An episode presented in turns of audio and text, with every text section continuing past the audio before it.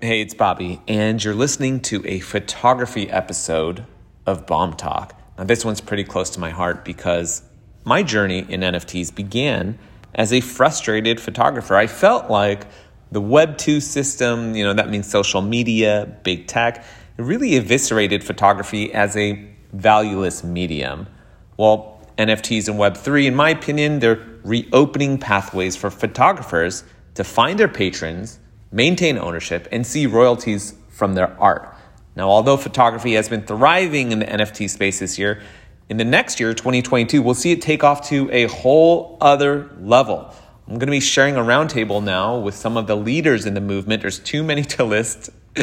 so if you're a photographer, you're just curious about how NFTs are shaking up art and industry, listen in. Hello. Hello, hello. wow, look at look at everyone in the room. Uh wow.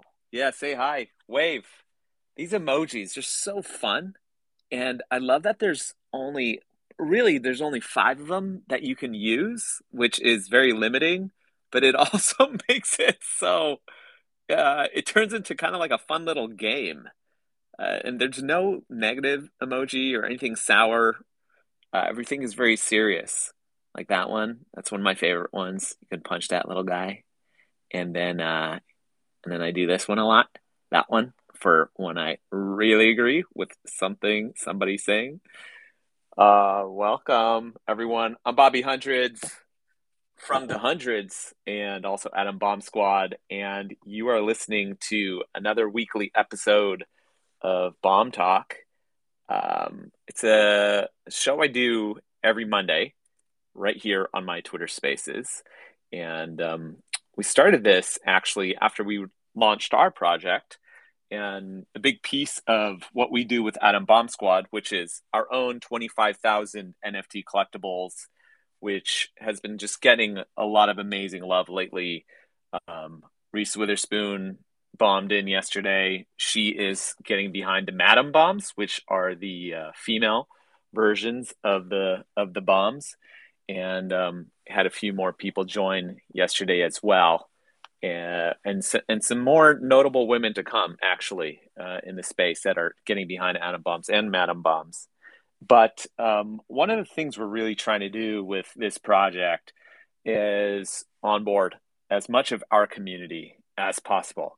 Not just to nfts but just to crypto uh, to the idea of web3 you know we have a lot of friends who are um, kind of uh, averse or allergic to the idea of of NFTs. I, I, don't think they thoroughly understand a lot of it, if so, but um, but I think they're receptive to Web three and decentralization, and so even just getting that conversation off the ground.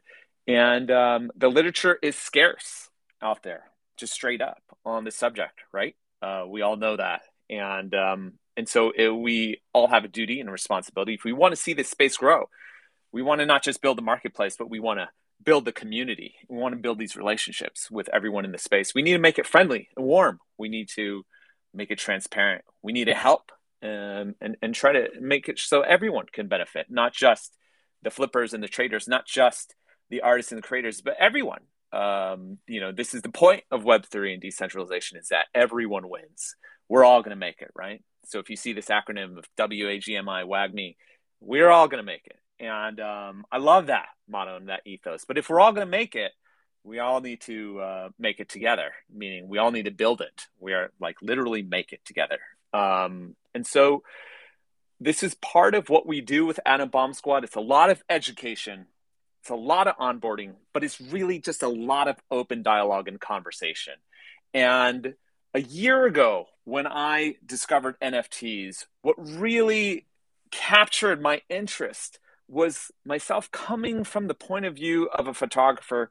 I'm an artist, an illustrator, writer, many things, multi hyphenate in a multi hyphenate generation. We are all all of these things now. But one thing that one hobby, one facet of my artistic path has been photography since I was 12 years old. And I kind of lost my way over the last year, couple years. And I wrote about this in my blog a year ago where I said, I don't know what to do with my photos anymore. Um, I don't know if they belong in a gallery, or if they go into a book. Um, and there just aren't uh, many avenues for me to see a career necessarily just based off my photography. What does that look like in a Web 2 world that has convinced me and brainwashed my audience that photos should just be free and democratized content? They should just go up, you know, wherever you post your social media and they don't necessarily have any value to them. But I knew that there was value attached to them because my photography meant as much to me as the clothing designs that we were putting out as a brand that we're selling, my artwork, my paintings that would go on the wall, it meant just as much, if not more. So how come there's I'm not seeing the value from that? And NFTs were the first time in so many years since I was a kid and, and shooting film on film cameras that I realized, hey, wait, uh, there actually is a path, and and and we were told lies all along.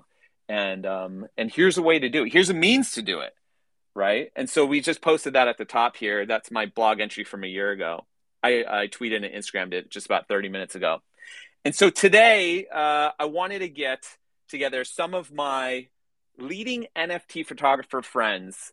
Um, NFT photography is just photography, let's be straight up, but it's photography in an NFT space that is really capitalizing on NFTs and the technology to really make their work seen, visible, and also to succeed and flourish out there in the world uh, circumventing the the gatekeepers and, and circumnavigating all of the established ideas. Of what what two have told us is a successful photograph right? And and the, and the conversation around nfts and photography has been so fervent lately uh, for a number of reasons that i want to get into today i don't even know this is why i'm asking the questions i wanted to start off by inviting justin up to the stage justin aversano who many in the NFT space already know uh, is uh, behind a project called Twin Flames. And um, Justin, you're there. We've we've been speaking a lot recently. I'm so grateful for your time. If you don't mind, just sharing just a little bit about the Twin Flames project, because a lot of people in this room aren't native to the NFT space, and they might be brand new, and this might be shockingly the very first time they've heard of your name. Uh, but you're an absolute legend when it comes to NFTs and photography. Can you tell us just a little bit about what Twin Flames did, and what it is, and what your career has looked like immersed in photography this year and and and NFTs? Sure. Thanks for having me on here. I'm happy to share the time and talk talk photography with you guys, of course. Um, so this year, uh, Twin Flames was minted in February of 2021, but I've been working on it since uh, 2017 in May. Uh, this project is a, is a portrait series of 100 twins from around the world and just going and photographing twins with um, four by five uh, film camera and medium format cameras because I shoot film. Um, and I also printed the work in a dark room. So it, it's fun and ironic that the work that's made with with these materials exists on the blockchain and is is, is as an NFT. Um, yeah.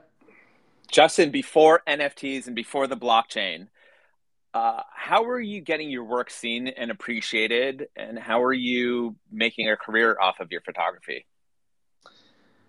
Well, before NFTs, uh, I was exhibiting in galleries in Bushwick and Lower East Side, New York, sometimes Chelsea, um, and just really just having shows and and exhibiting and making prints, uh, one-on-one prints um, for display at the galleries. And you know, I would sell my prints for a thousand dollars per show for sixteen by twenty. Um, and you know that that was a great experience. You know, having exhibitions, and then NFTs really changed changed my whole uh, career uh, in terms of just more access to more people who can appreciate the work, you know, on Twitter and through crypto. Uh, I think the work has reached a whole new audience outside of the art world, which is great because it's it's people who connect with the work. Yes, hundred percent. I think that's something that people might often forget if they're caught up in like the frothy numbers of it all. Is just how much exposure there is as far as audience base goes because there's so many eyeballs on this dialogue around NFTs, this conversation, this word NFTs right now, and in the crypto space. And the, the eyeballs that are concentrating in this world are uh, very intense. And no one is in this uh, halfway, I guess. And so if they're getting into NFTs and photography, they're really considering to buy. They're really considering to be kind of to be opened up to your art and photography. What about NFTs when you first came upon it? I, I read something about how you were essentially looking at CryptoPunks and, and talking to someone if if you can buy a punk for X amount of dollars, why couldn't you spend that same amount of money on my photos? Um, because there's there's equal amount of value, if not more, in these. You know, what was it about the technology that really struck you at first? Um, at first, yeah, I think you're referring to a conversation I had with G Money um, on a podcast recently. So prior to you know my experience with minting NFTs, uh, I was being educated by people like G Money and Alex Masmej, um, who does Showtime. Really, the technology from a builder and collector's perspective. So, being an artist and also being a lot of clubhouse artist rooms talking about NFTs all year in the beginning of the year, it was obviously an interest to explore this. Um, and seeing all the digital art earlier this year and, and not much photography, it, it, it made me realize like, wait, this is a foundation of a, of a whole ecosystem as well as a place that you can mint photography. So why not? It doesn't have to be digital art. It doesn't have to be moving. It's it's your art and it's whatever you stand by that you create, and that's what you can mint. And I saw the potential of of, of the art you make, whether it's writing, sculpture, painting, photography, I think you can mint it and then, then it is as viable as digital art. So I minted my photography on OpenSea um, and listed them everything at 0.55 ETH. And after a couple days and speaking to G Money and, and, and a few friends in the community, you know, the project sold out, which was a great feeling um, because prior to NFTs, all I had was the gallery exhibition, and since 2019, I was really trying to find a home for the collection as a physical entity. So NFTs really revolutionized the way the work can live in the world.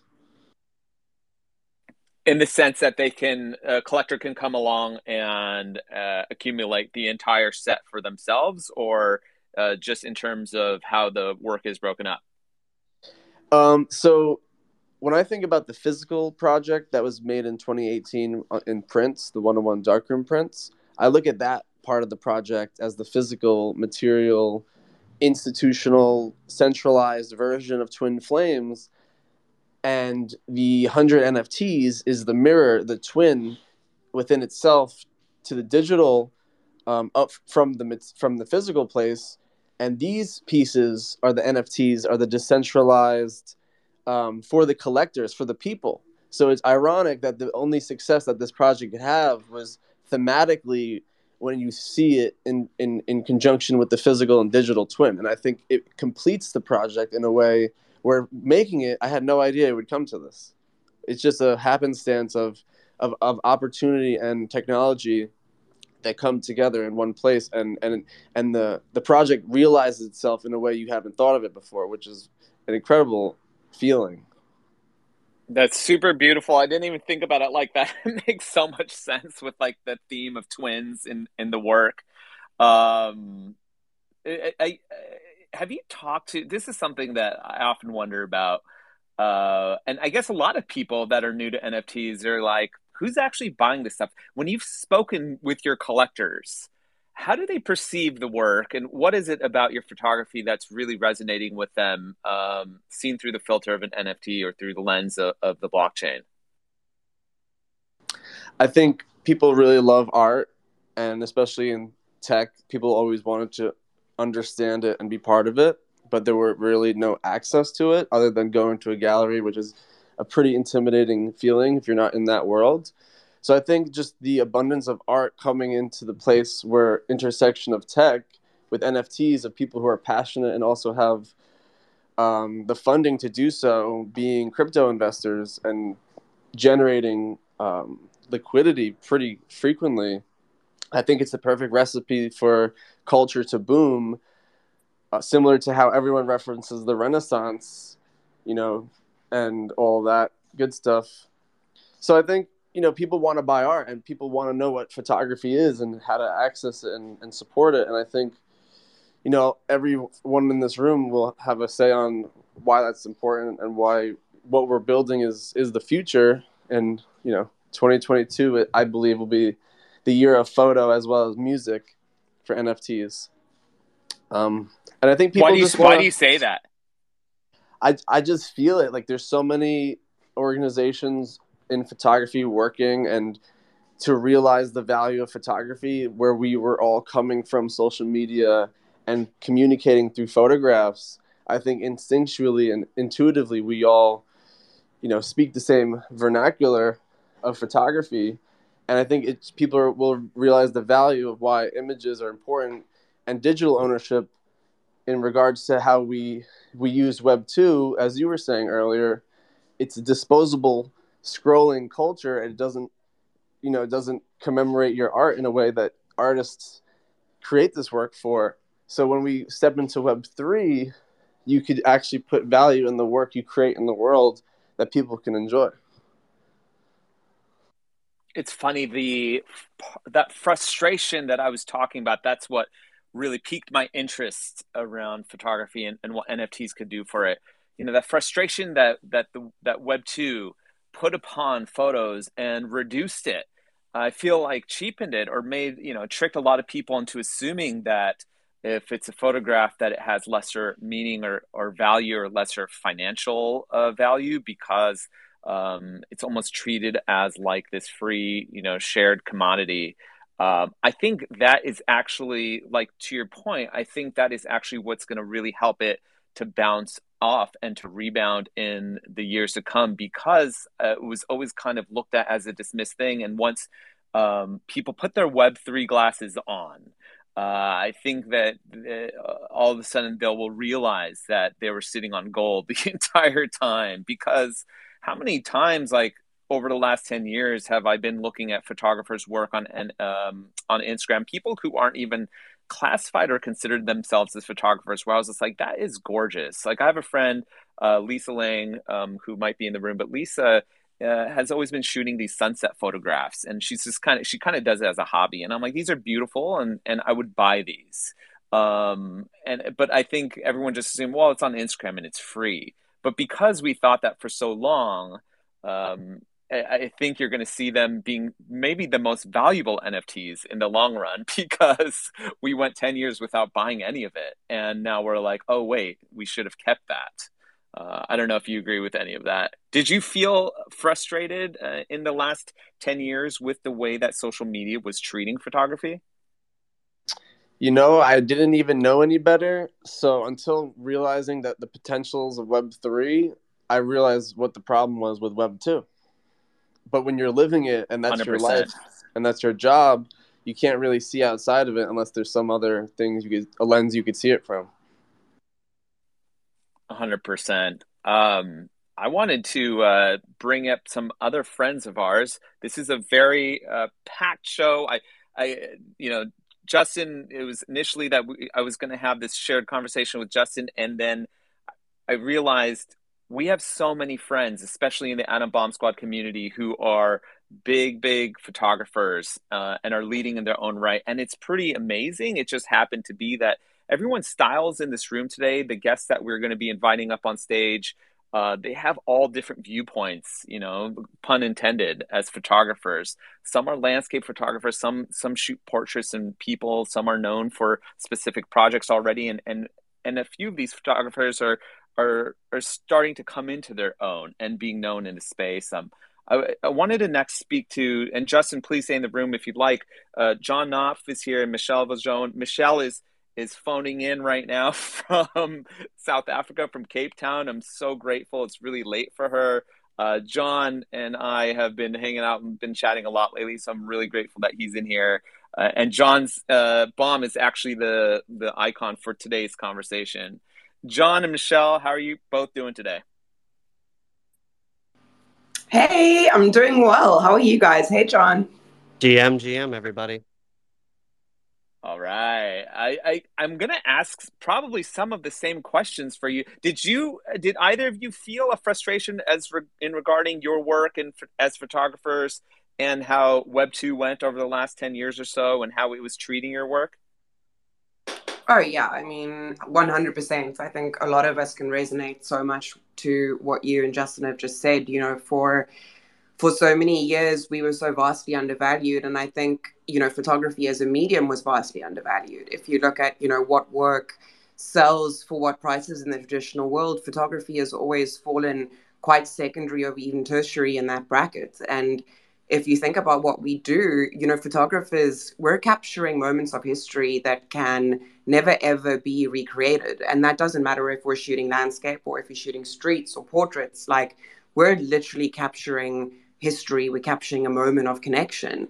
And where better to to memorialize that than on the blockchain where you know there's actual provenance um, the artists are actually getting paid for for their incredibly hard work. And i think it's just you know justin said it so well when he said you know when we were stuck in the sort of web 2 community and the web 2 mindset we weren't even aware of of what we we're missing out on.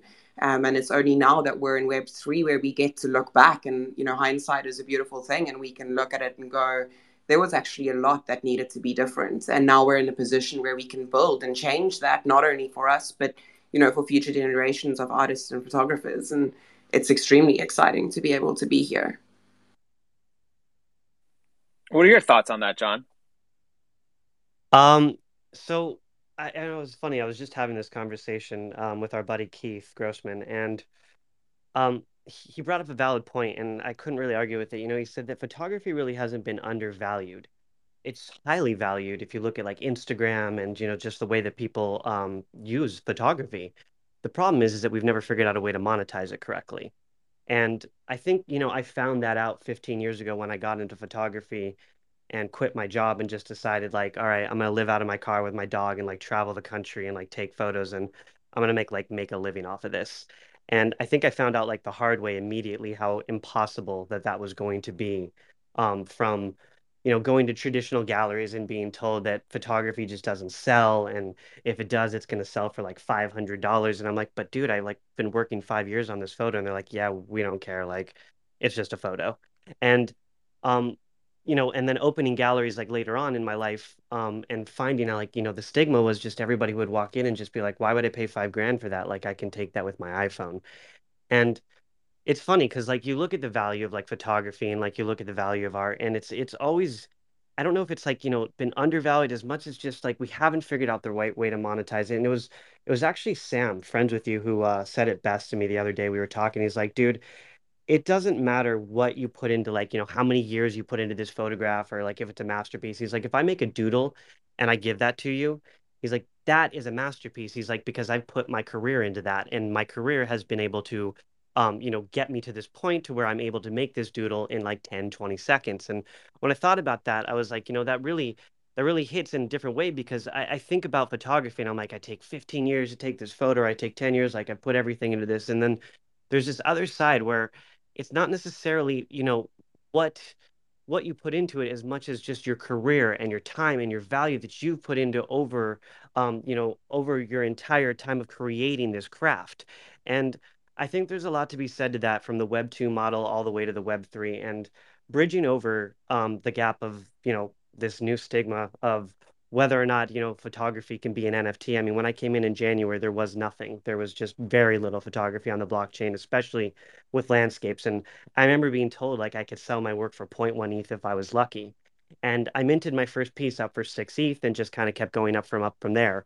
And i think it is just it comes down to how we value ourselves and then it will translate over to our collectors and web3 is i think the perfect transition to how we can translate it to our collectors Sorry for the long-winded answer, Bobby. Don't be sorry at all. I think we all really appreciated and loved all that. I, I, it's a really good point to impress upon the audience and to, to just the buying public or the consumers is that when you're supporting artists, really what you're doing. I mean, yes, you're you're buying the art if that speaks to you, but you're really you're really buying their time, these a chunk of these people's lives. You're buying their opinions, right? You're supporting their worldview um, and how they see. And if you look through Michelle's photography and just the amount of work and the consideration, the care it takes to not only to stand in in the position she's in to capture these moments, the the, the lengths that she's going, the the time that and the effort that she is investing into processing the photo the photography, they're so rich and they're so emotional. And same with John. Uh, I'm assuming you're just traveling all the time and you're exposed to the elements. And um, you know it's it's back-breaking this work. It's not like you're just sitting in a studio in the same place which has its own pains and own physicality that comes with it for a lot of the photographers that are on stage today uh, you're on the move. You're going and you're working with people. You're really just sharing these moments with humans. Um, it's grueling and it's really really it's it's really soulful work. Um, michelle can you take us a little bit just of, of, what your process is like and and how you find these moments in, in the world around you? Of course. I mean so i've been since i can remember i've basically had a camera in my hand my dad gave me my first film camera when i was like 12 or 13 um, and i've always just been documenting people and things and my family and it's always been a second nature to me, but it's never something that I really opted for as a career because it, it, it was just something that I did, right? Um, and then a couple of years ago, I studied um, graphic design and fine art. So I, I worked down those avenues. And I just felt like I was lacking something. I was lacking connection. I was lacking a means to express my, my own anxieties and emotions and feelings. So I picked up the camera again and I started shooting streets. And you know, for the first time in my life, I, I found an outlet where I was able to process my emotions when I see them in others. Um, and that's what I do when I walk around. Um, my shooting style changes depending on my mood that I'm in. So I'll either, you know, shoot with a longer focal length and be a bit further away and shoot people through windows, for instance, um, allowing me a bit of a distance away from my subjects. And other days, I'm feeling, you know, more confrontational and I'll be more upfront and I'll be closer and I don't mind if I get seen. But I'm always trying to identify, you know, the small little narratives that tell a bit of a story. Um, and I think a lot of photographers, you know, we we don't have to tell a story from the beginning to end. If I how I measure my own success is if someone comes to me and they say, I really connected with that, or that really made me feel something, irrelevant of anything else, like that means I've I've done my job. You know, I've I've made someone feel something, and at the end of the day, that's all that matters to me. Um, so yeah, that's that's I guess I hope that answers a bit of your question around my process. Oh, hundred percent, John. What about you and your process? Yeah, um, with landscape, like with what I've done over like the years with my landscape photography, it's been interesting because at first, like it was kind of like um like living out of like my car and like traveling all over the country and like being broke and then I started like selling stuff and it it was it kind of like slowed down and it was more of like I was focused on like opening the business side of it and galleries and it really like I think I got caught up in more of the business focus of of my art and I really had to I think at one point like recollect myself and figure out like what am I doing here like am I making art for collectors am I making art for me like what is what is the purpose of what I'm doing and I really had to like reevaluate many times of like uh, the purpose of my process, the purpose of my photography. And it was funny. I was, it was like, I think it was like 10 years ago, I was listening to a David Choe podcast and the dude said something that hit me so hard. He was like, comfort is the killer of creativity. And I was like, dude, yes. I was like, that is, that is exactly where I need to be. And so I started putting myself in more extreme situations and uh, like putting myself out of my element. And I don't know. I found like through the process of my photography, it was like I've always said like it's like the storms start to hit or those sandstorms that you never expect or the asshole bear that comes out of nowhere with his cubs and you know ruins the everything for you it's like these are the these are the moments that you kind of have to like dance in the rain and take it because i've i've learned from that that you have to embrace the storm because you have no choice you can't fight it you can't fight the rain you can't fight the bears. so it's like through photography i've not only learned like this patience through the process but it's like I've learned that I can't fight the storm. So I have to really just enjoy the moments for what they are. And that I think that has translated so much over into NFTs because we talk about FOMO and these and these balance. And I think photography has helped me immensely through my balance because um, I don't necessarily get nearly as much FOMO um, just because of the fact that it's like I've been through these moments where it's like I've missed the shot and embraced it just for me. And there's been like these times where it's just like um, I've suffered through so many moments to get that shot and then not get it. And um, I think that has really translated, at least for me, through my process into life and in everything. I'm not sure if that answered the question, but that's my yeah, it did. John, yeah, um, to you and Michelle, and and also you know Justin had referenced this when I was speaking with him a little bit earlier. Um, he sees 2022 as a really big year for photography and NFTs, and I know you're coming off of Miami where there was this big photo meetup. I don't know how many of the photographers were actually there. Uh, and from what I was reading, this was the biggest gathering of NFT photographers, I think, to date. Can you yeah. tell us a little bit about what happened? Yeah, um, there was uh, about 39 photographers that were displayed at this, but uh, you know, it was trippy. We met on Clubhouse back in January and we became friends. It's funny how Clubhouse like keeps us all connected. And he said, "Dude, I've got this like crazy spot." And I can't do a trippy voice, but he's like, "Bro, you gotta like come out to this spot." And he's like, he's selling it me hard. He's like, "Dude, you you gotta like check this out." He's like, you know, let's do a couple rooms. He's like, let's promote it. And he's like, and what I could do is like hook you up with some gallery space and you guys could get photography together. And at first I was like, no, dude, I'm not doing that. Like I've done those days and I don't want to do gallery stuff anymore.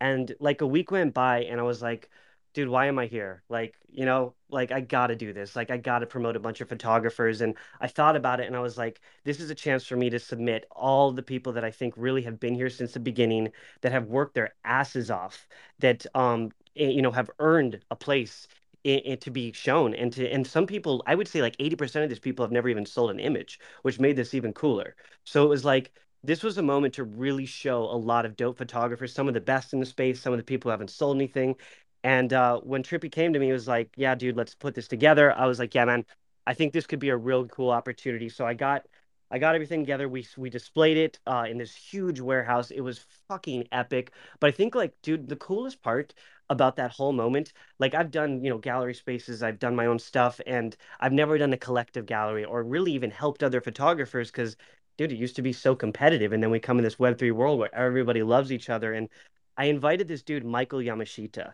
and he's um he's a National Geographic photographer, and he's like he's not just a legend, bro. He is the Nat Geo photographer. Like, there's nobody in the world that I could think of that I idolize more than this dude's landscape photographies. He is the essence of landscapes. And so I invited him out there and he showed up and him and I both like had tears in our eyes for just how fucking cool this moment was because we've both come from that old school photography background where everybody just was out for each other and him and I just sat there and watched these photographers take pictures in front of their images and we're just so stoked and he's like dude like you know what you did here and I'm like bro we did this together like this is such an incredible fucking moment for all of us and I'm like I couldn't have done this without everybody and I don't know, man. It's moments like these that I'm like, photography in 2022.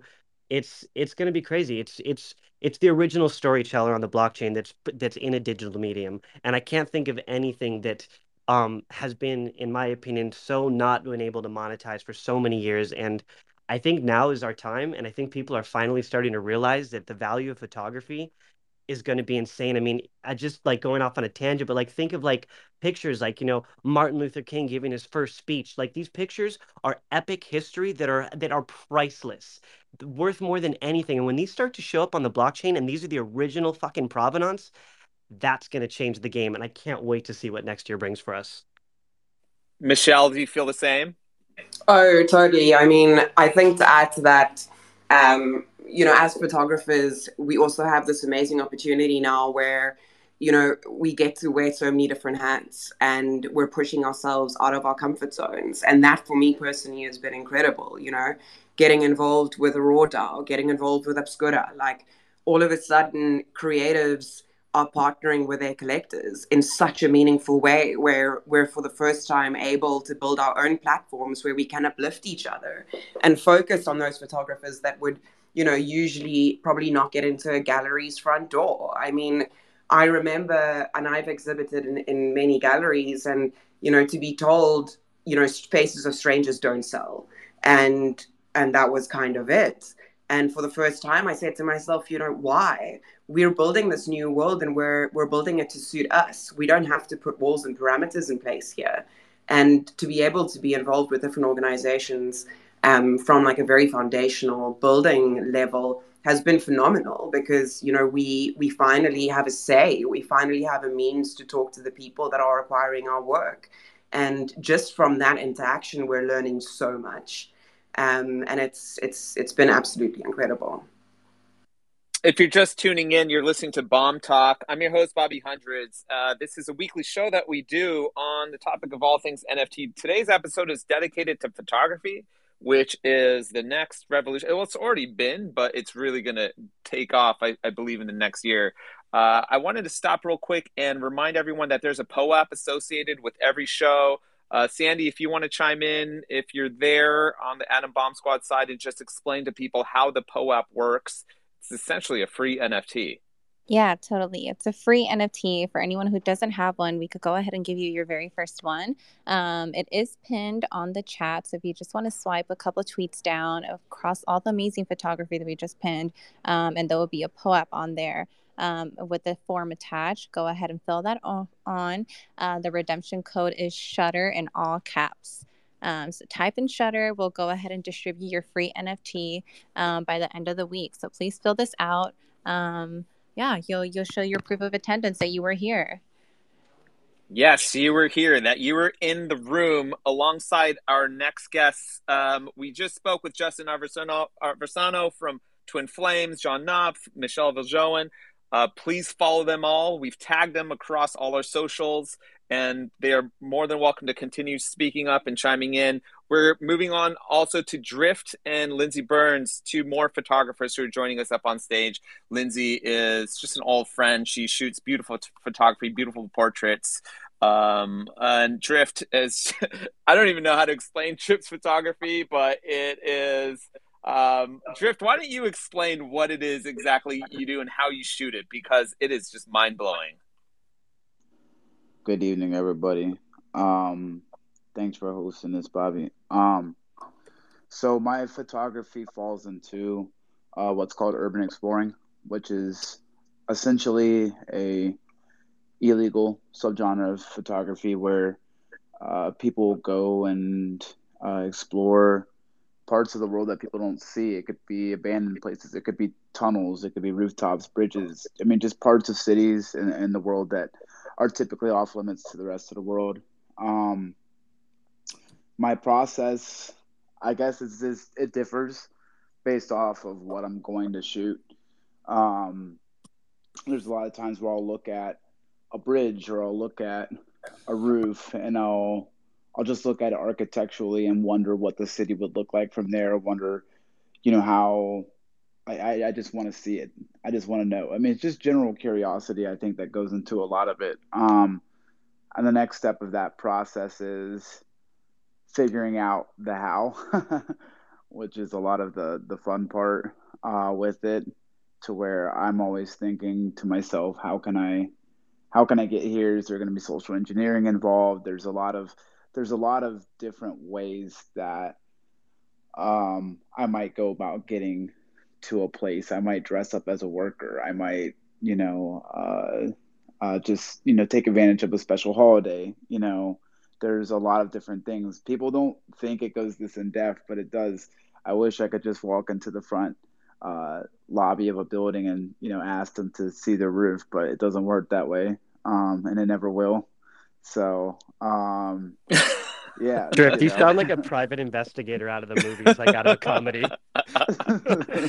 Did John John was saying earlier that um, I, I, have a different way of looking at the greatest creativity comes from struggle, right? And he said you really need to leave your comfort zone and expose yourself to these extreme situations. Like your situation seemed the most extreme. If if you're looking on your phone, uh, there's an example of Drift's photography at the top where he's standing, he's teetering on the edge of a building.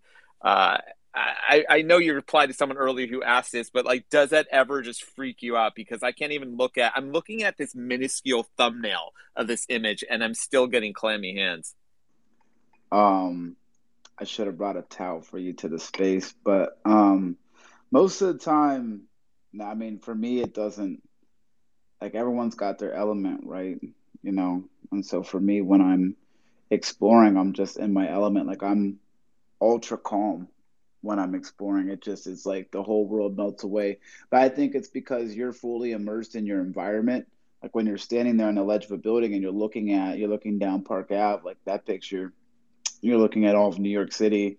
It's uh, 6.30, 7 in the morning. Nobody knows you're there. You're seven, 800 feet above the city. I mean, you're just fully immersed in life itself. And it's a very, very, very beautiful moment. Um, but it doesn't deter me. Like it doesn't get me out of focus. I just feel I feel very calm. I feel like I'm right where I'm supposed to be. And like the first time I ever felt that, like the first time I went and explored, that's how I knew I was gonna do it for the rest of my life because I felt like I was right where I was supposed to be. Lindsay, how are you doing? Hi, I'm good. it's I'm good about- to have I'm- you. I'm hyperventilating. I'm gonna pass out. Um, because I'm that. imagining myself uh, on top of a building next to drift, and also I just look down and I just see a sea of people in this space from the top of the building. So I'm, I'm It doesn't uh, look like there's a lot of space up there for you to hang out next to Drift, to be honest. it's r- room for one. Um, Lindsay, you've been a photographer forever. Uh, and I, I just wanted to hear your thoughts on, on how NFT spoke to you and, and what what what this technology and these capabilities afforded you in in this new world of, of what photography can be. Sure, thanks. Um, well, you know, kind of to echo what everybody's been saying in the room, and and you especially. You know, we met um, a while ago, a few years ago, ten years ago, and um, and the reason why I get to remember that moment is because you took a photo, and um, that's kind of been what. You know, that's kind of been what photography's been for me. That's um, why I started taking photos. I was so afraid that I was going to forget things and um, I, I needed those memories and i needed i needed to hold on to them that way and so as far as nfts you know when i turned uh, photography into a career which was you know i don't know maybe maybe a, a few years before we met uh, i i turned it into a career right it became a job and it kind of lost that's not true. I love my job. I don't want to I don't want to make it seem like I don't love my job. I love that I get to take photos for my job. But it's it, it's different. There's just a different there's something different about being commissioned. There's something different about um, it being work than um, than this space. And so when I heard about NFTs, um, I also thought that there was no way that I could ever sell one. There would be no way that anybody would want my point of view that was just my point of view. Um, and so you know i was i was uh, i tiptoed i tiptoed in. John um, john saw me tiptoe in. Um, and then you know then my the first time i put something up i did it so wildly in a clubhouse room and was just like it's going up and then the same thing happened when I put um, this collection. I, I, think you guys just shared it at the top. I think I put that up at four in the morning. I was just so scared to do it, and um, and then something happened. They sold, and then something changed in me because um, I started to see them flip. And I come from the I come from the place and time uh, and experience of you buy art to hold it and not to not to flip it not to um you know earn money off of it immediately right like why would you get that and then in that moment i saw it i felt it and i understood and i was like this is fucking awesome this is the best feeling to see somebody believe in me and and and, and then make money off it i was like hell yeah i'm into this I, Um, yeah, that that initial hit is what Yeah. gets so what radicalizes so many of us as collectors, as artists. Um, Drift, John, Michelle, Justin. I don't- do you all remember that moment that you? I, I I'm sure you all were in a space at one point where you're like, no one's gonna buy this. Why would anyone pay for this JPEG? And then they collect it, and you see it just start moving in the marketplace. I don't know if anyone else has a story like that to share, but I think that can be illuminating. Lindsay, when you said that, I was like, oh, damn, I think we're all sitting here nodding because, like, there is nothing more stressful than putting your work out there at first. Like actually not even at first. Every single time we mint something, like that that stress doesn't really go away.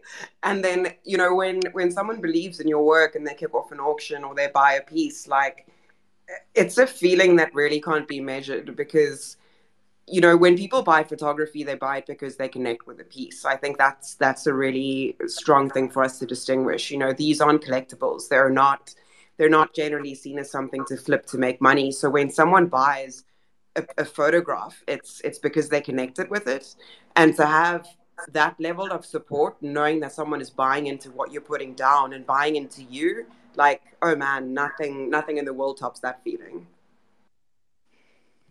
Lindsay, do you remember when I put up like a higher ETH piece and I was like, you know, getting all this shit for it? Oh yeah. I remember every moment of yours, John. I Please do. Share. every moment. Please share. All I remember is I, I put up my first ETH for or my first piece for like five or six ETH, and everyone was like, "What? You think you're famous? You think that like you should be able to do that?" And I was like, "It has nothing to do with that." I was like, "I really worked hard on this photo, and I just can't sell it for cheap." And I remembered like just getting so much shit. So then I kept putting up more work and like putting them at like 10 and then like 23 ETH and like these high prices. And I was like, dude, they're one of ones. Like, I'm not going to just let them go for cheap. I worked my asses off. Like, there's just no way I'm going to do that. And I, I remember like just getting so much shit, but then like it was months before anything sold, like months. Like I was promoting other artists, I was working on rooms, and I was just like, this is fun. Like I'm just chilling with my friends, like I'm having a good time. Like whatever happens, happens. And then like I remember the first email notification I got when it sold, and like I legit like I, I dropped to my knees and like just started crying. I was like, this is such like I hate to say it was validating, but it felt validating. It was like everything that I had been preaching, like, look, we can hold our prices. Like, I promise you guys, like one day images are gonna sell for like five or ten ETH. Like it's just gonna happen. And then when that shit happened and a 23 piece sold, I was like, oh my God, like we did it. Like, and then Farokh calls me and he's like, bro, we're hosting you. He's like, you've never shielded your art. You never talk about your art. He's like, I've never done a room. Like, I'm hosting you tonight. Like, this is this is epic, dude. He's like, it's crazy. He's like, you've never marketed, you've never DM'd anybody. He's like, I've known you for months and I didn't even know you had shit on foundation, bro.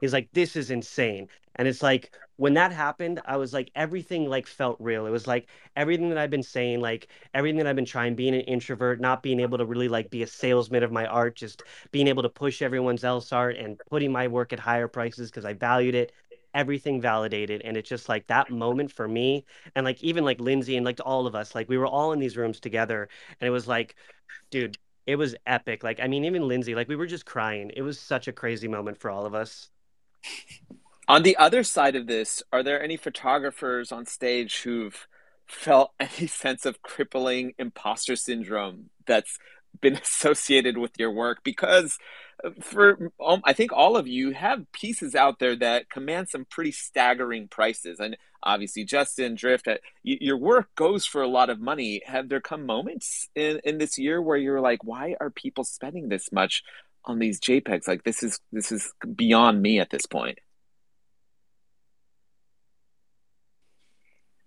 I feel like an imposter every moment of my life. Next person. Go. Same, same. I'm second with Lindsay. Thank Adrift, I want to hear from you. I think you never fully get over the imposter syndrome to be honest with you. Like even if you start making sales, sales that blow your mind, right? You might start thinking um like you might go without a sale and you might start thinking your work isn't as good or you know like can i top this or uh you know all these different things. So i think that um like while it might not be a, like an like a ever present thing i think it definitely comes in waves to where you're you're thinking you know um maybe my work isn't this good enough for anymore are people are going to be interested in the future or like there's there's always going to be that right but I think you have to look back to look forward sometimes, and that you kind of have to look at like, okay, this is what's been built in the past, and I didn't change anything. I just focused on my craft. I just focused on who I am and just being authentic and being real with my story and my work and my art. and then that helps you look towards the future and you know that you don't really switch up the recipe you just keep striving to be the best version of yourself you can be. And you know like the sales and stuff they'll come when they come you know but i think everybody goes through waves of imposter syndrome at time um without a doubt.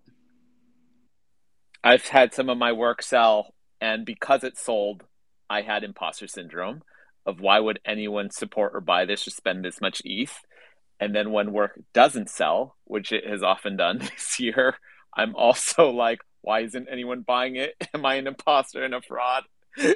It sucks.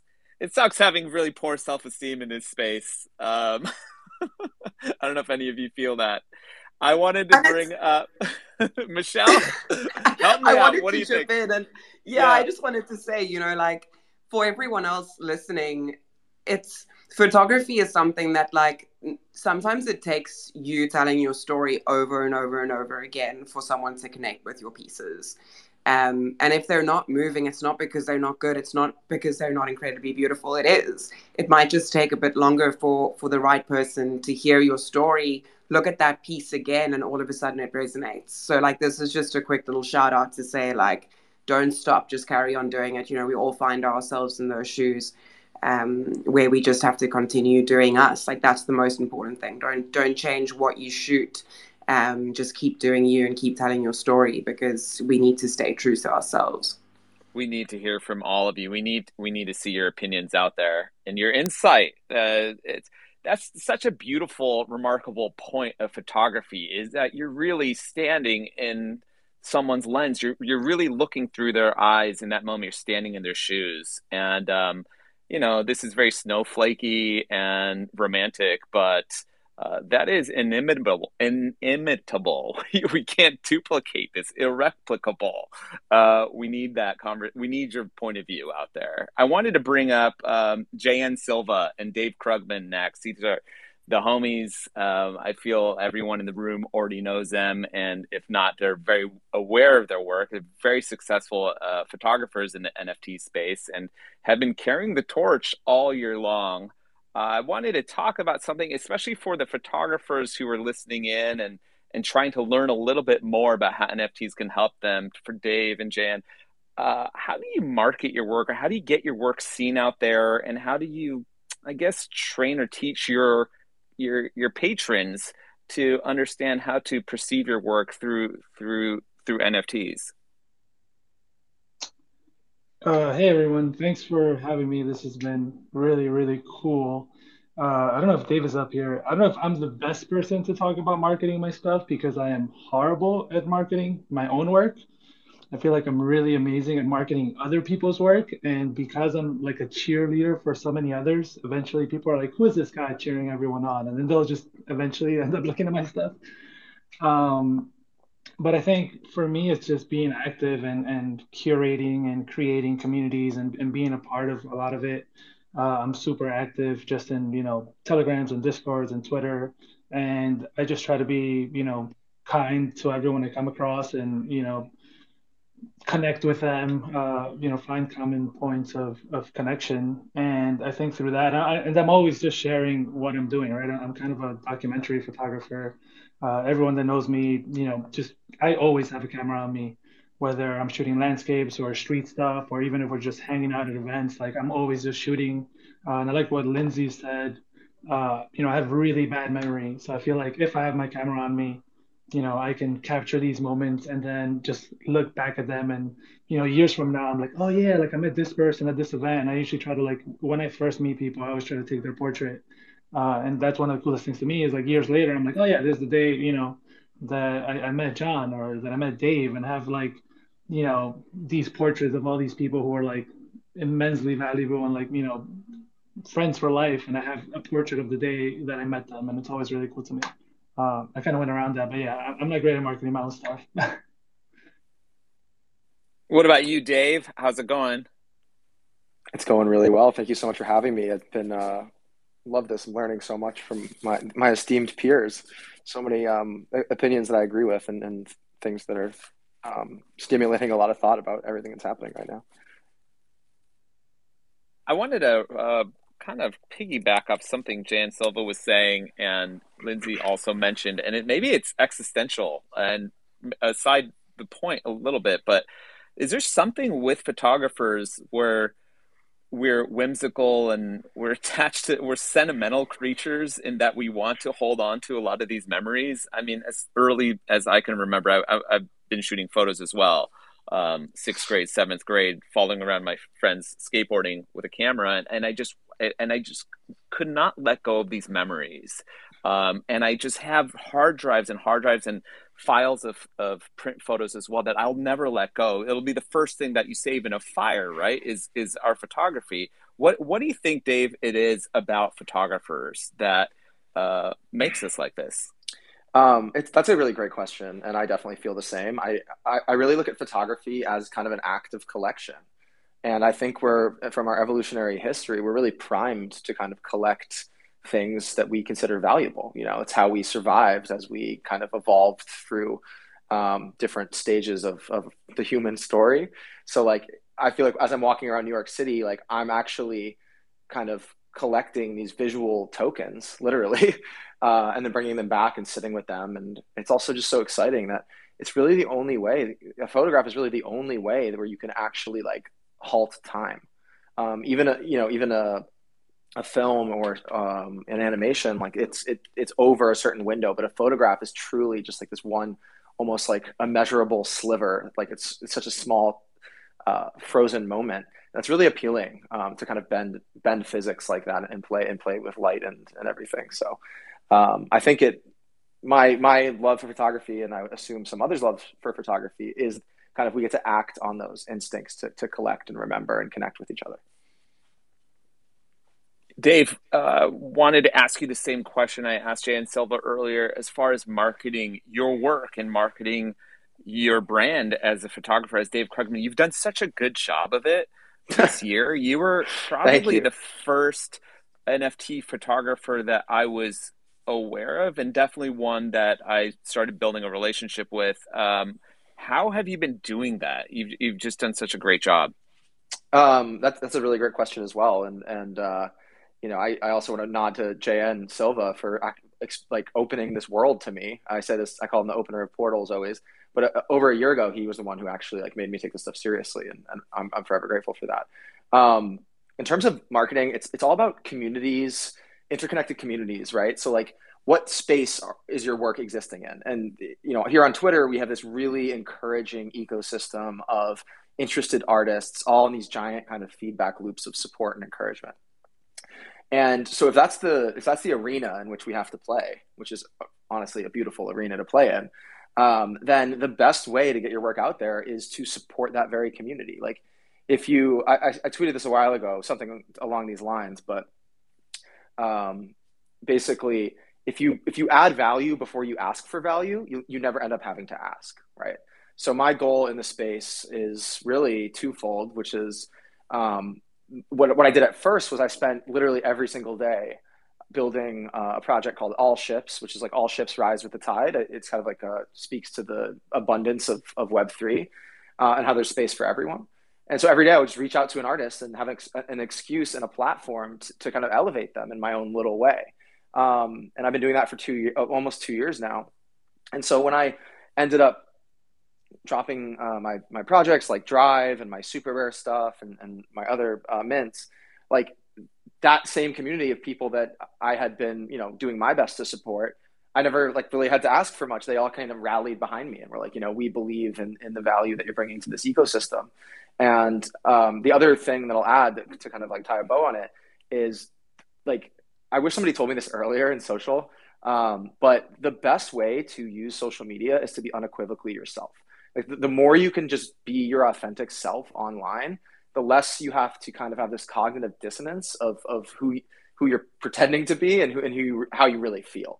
And the the best people are like the best way to grow on social media is to help and encourage others and to make sure that the you know the persona that you're projecting is like you know one to one exactly uh, who you want to be and, and what you want to put out in the world and lastly, sorry for this long answer, but um, you know, every interaction on these on these apps is a link back to your core um, identity. And so the more you participate in these systems, like Web three is like, you know, with airdrops and everything like that, it's an interesting monetization of participation.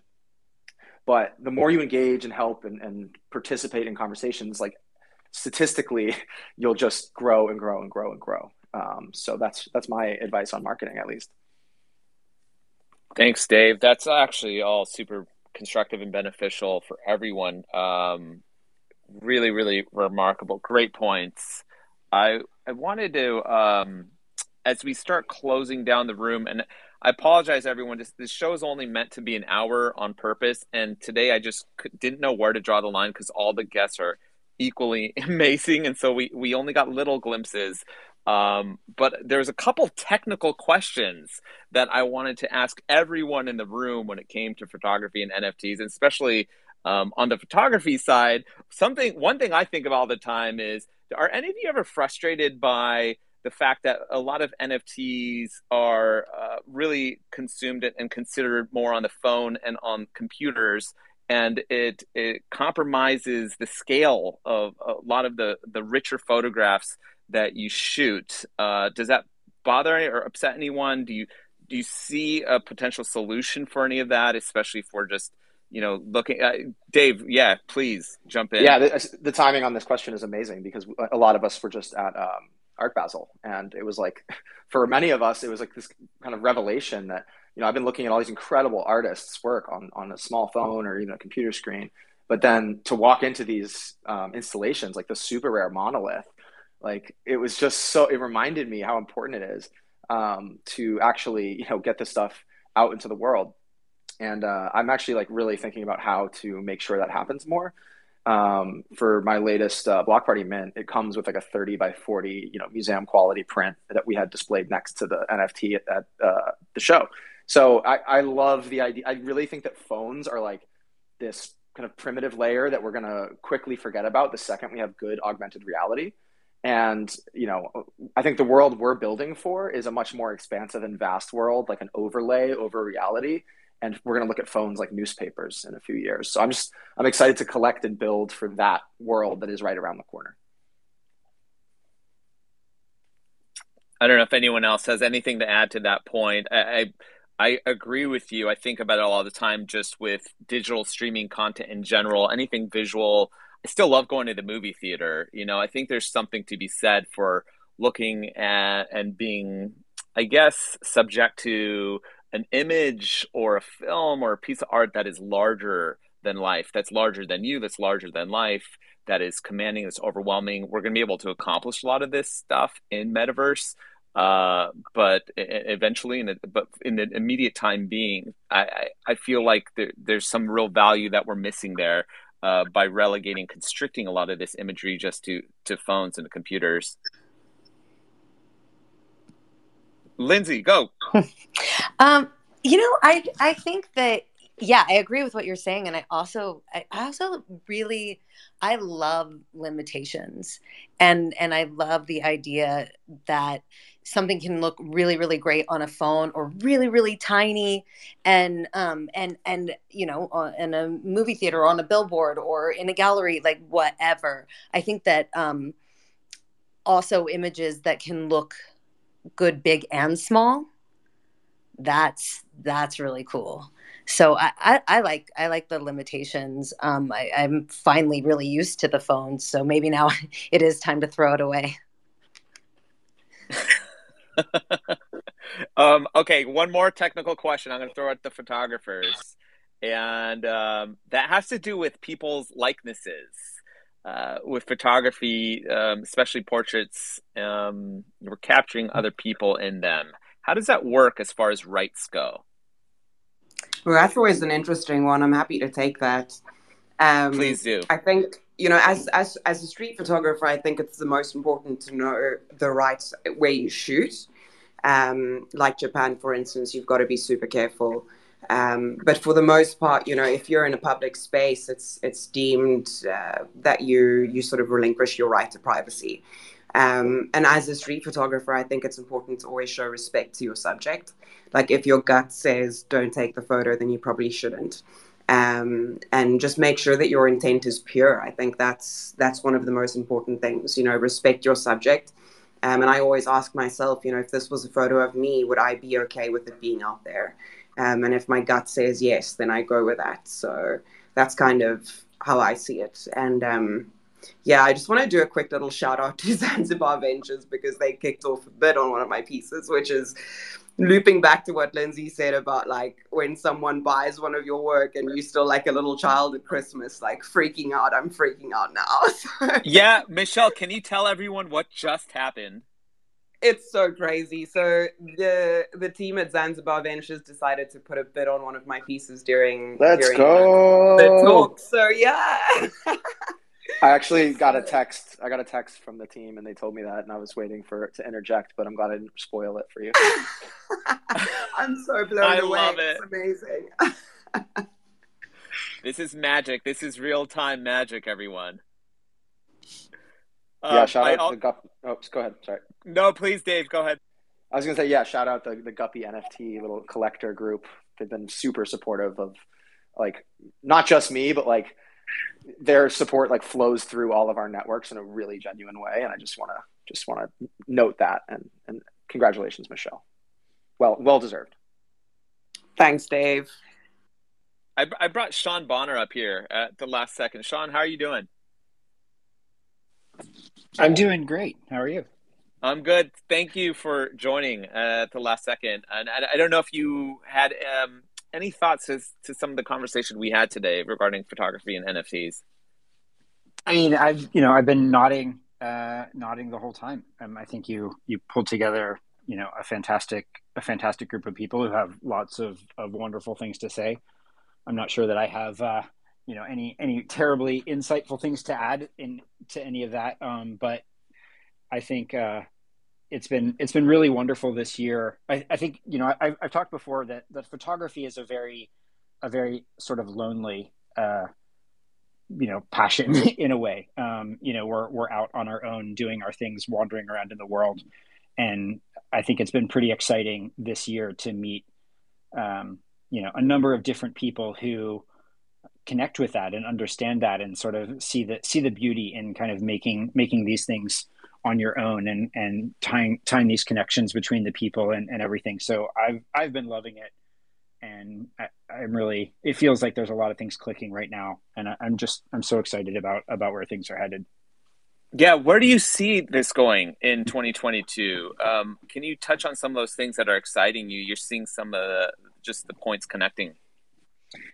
Yeah, I mean, I, I think, you know, as John was saying earlier, we spent a lot of time this year talking about er, earlier this year, you know, saying, is there even a place for, um, you know, still photography in this world, right? In, in this kind of digital thing. And I, I think a lot of regular artists were, were having those kinds of questions too, of like they, they make, you know, kind of 2D static art. And how does that, how does that translate to, to NFTs? Do they need to make it animated? Do they need to, you know, start doing all of these different things to it? Or, or is there a place for that?